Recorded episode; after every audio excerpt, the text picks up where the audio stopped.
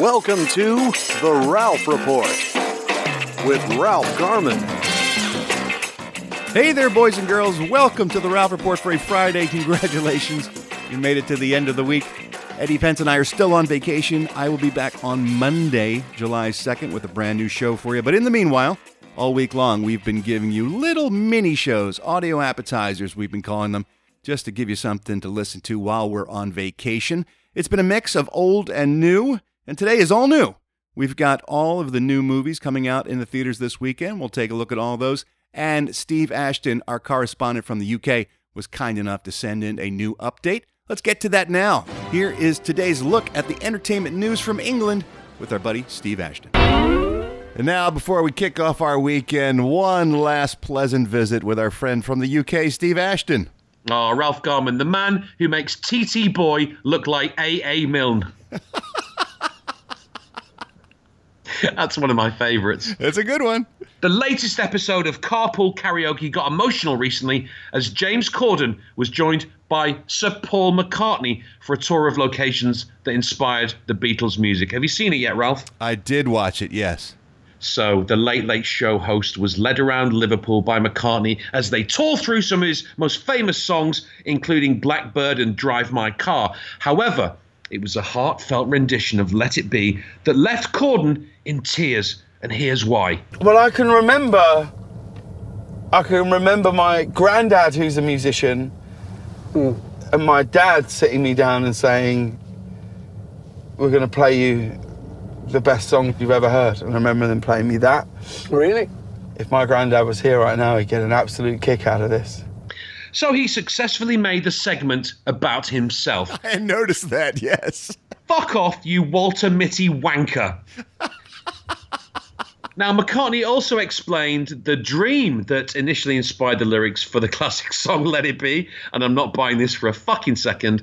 Uh, I had a dream in the 60s where my mum, you know, who died, uh, came out to me in a dream and was reassuring me, saying, It's going to be okay, uh, just let it be. I'm calling bullshit on that. But do you know what? Did you know he actually, this is true, he also came up with the lyrics and title for Obladi Oblada when he heard his dog Martha excreting on a hobo who'd peed himself whilst laying in a pool of vomit.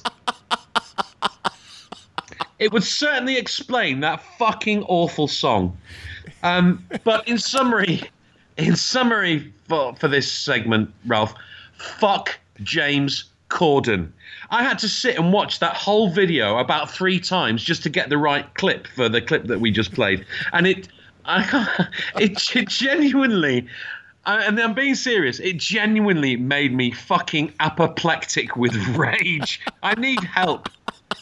I desperately need help. I was because the thing is, I was born in Liverpool and grew up listening to the Beatles. I'm a huge fan. I mean, especially of John Lennon. Um, and I, I have some kind of distant connection to the Beatles, which I'll tell you about someday. But it, for me, it's like he's fucking ruined the Beatles for me now, and Liverpool, and life.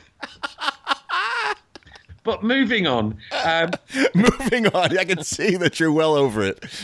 I'm going to have to self flagellate later on. Now, he's been described as everything that's wrong with modern music. He's corporate, anemic, and without any artistic merit. Well, that's the description I give him, at least. But Ed Sheeran was performing in Cardiff last week and had to stop midway through a song to go and drain the snake. Or I imagine in his case, it's more like waggle the chihuahua's lipstick. I don't know.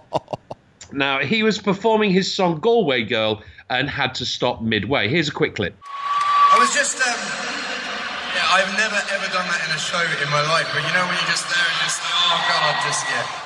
Now, three songs later, the singing Maz Kanata lookalike stopped in the middle of his song Photograph before telling the crowd, I'm so sorry, Cardiff, I'm running off uh, off stage to use the loo once more. But I can sympathise, Ralph. You know, hearing his songs makes me want to relieve myself of everything I've eaten in the past 24 hours.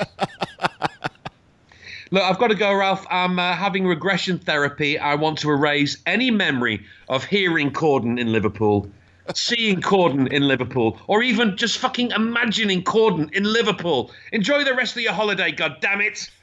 Bye, Steve. And with entertainment news in mind, it is Friday. That means the new movies are in theaters this weekend. Let's take a look at what's coming out. It's a segment we call the Movie Beat. It's a big day for sequels. Let's kick things off with Sicario, Day of the Soldado. I don't know what the Soldado is, but that bet is no good, my friend.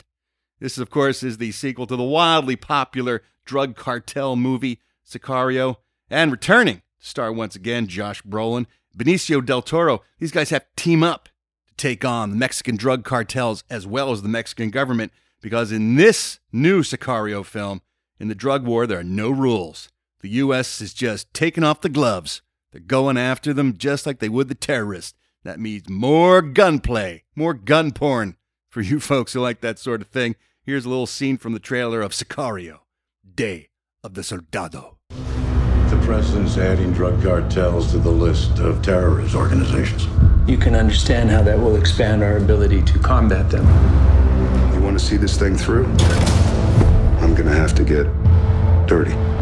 Dirty is exactly why you're here. You're gonna help us start a war. With who? Everyone.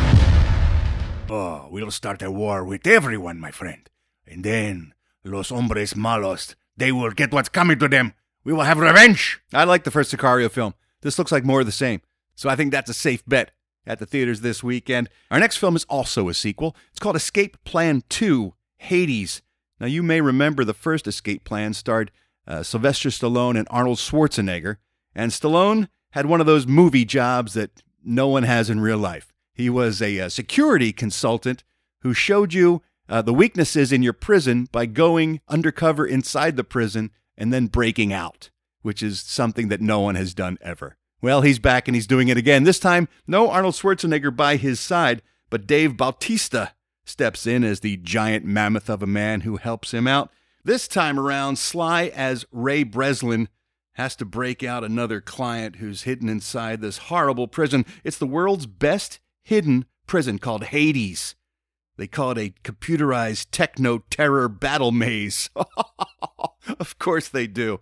Um, uh, this looks spectacularly bad. You know how much I love the bad. This looks like it may be exquisite. Here's a scene from the trailer. What makes you think he's there? His cousin Yushang was put on some kind of hit list. Then we gotta go in. Get him out. I had this acquaintance friend of mine. Big guy. I want in. And we made a plan. Sounds familiar. Freeze! Why, yes, 50 Cent, this does sound familiar. It sounds very familiar because it seems to be a carbon copy of the first film. Except there's no Arnold to help him this time. He's, he's on his own, you know. He cannot get out without me. Well, I don't know about that, you know. I think I'll be able to escape because I have to have this guy who's going to do it. Um, this looks uh, this looks awful. If I'm not mistaken, I think it's only being released today on streaming on demand video, uh, Blu ray, and DVD. I don't believe it's even going to be released in theaters. So maybe that's a message. Maybe they're trying to tell us something. And lastly, if you know anything about the art of movie making, all the best films have been based on soda commercials. That is just true. Godfather, that was based on a Mountain Dew commercial. Uh, Jaws, I believe, was a Coke commercial before it was a feature film. And now we have Uncle Drew, the uh, film that is based on the Pepsi commercials featuring Kyrie Irving as uh, old man Uncle Drew, who was one of the greatest street basketball players ever. And so here's a film completely written around that concept. An excuse to get Kyrie Irving back in old man makeup, but they're adding his old man friends who get together a basketball squad to take on these young whippersnappers. That would be uh, Shaq, Shaquille O'Neal, Chris Webber, Reggie Miller, Nate Robinson, and Lisa Leslie, all in old person's makeup, showing the youngsters that the 70 year old basketball players can still win because they're so much better. So this is science fiction, and it looks fucking awful. Here's a clip from the movie Uncle Drew. Wait a minute now. What's going on? I use everything I got on this tournament. You lost our superstar to another coach. What's that smell? Is that a grudge? This is the perfect opportunity for Dax to meet Uncle Drew, the greatest black top player I ever seen in my life. Yeah, if you start making movies based on commercials, then you can go fuck yourself. I don't want to see the Ever Ready Bunny as a secret agent. I don't want to see the Fanta Girls as a, a team of superheroes. I don't want to see the origin story of Flo from Progressive Insurance. Just leave the fucking commercials out of the theater. It's bad enough we have to watch them before the movie comes on. All right, that's what's coming out in theaters this weekend. I'm Ralph Garman, and I walk the movie beat.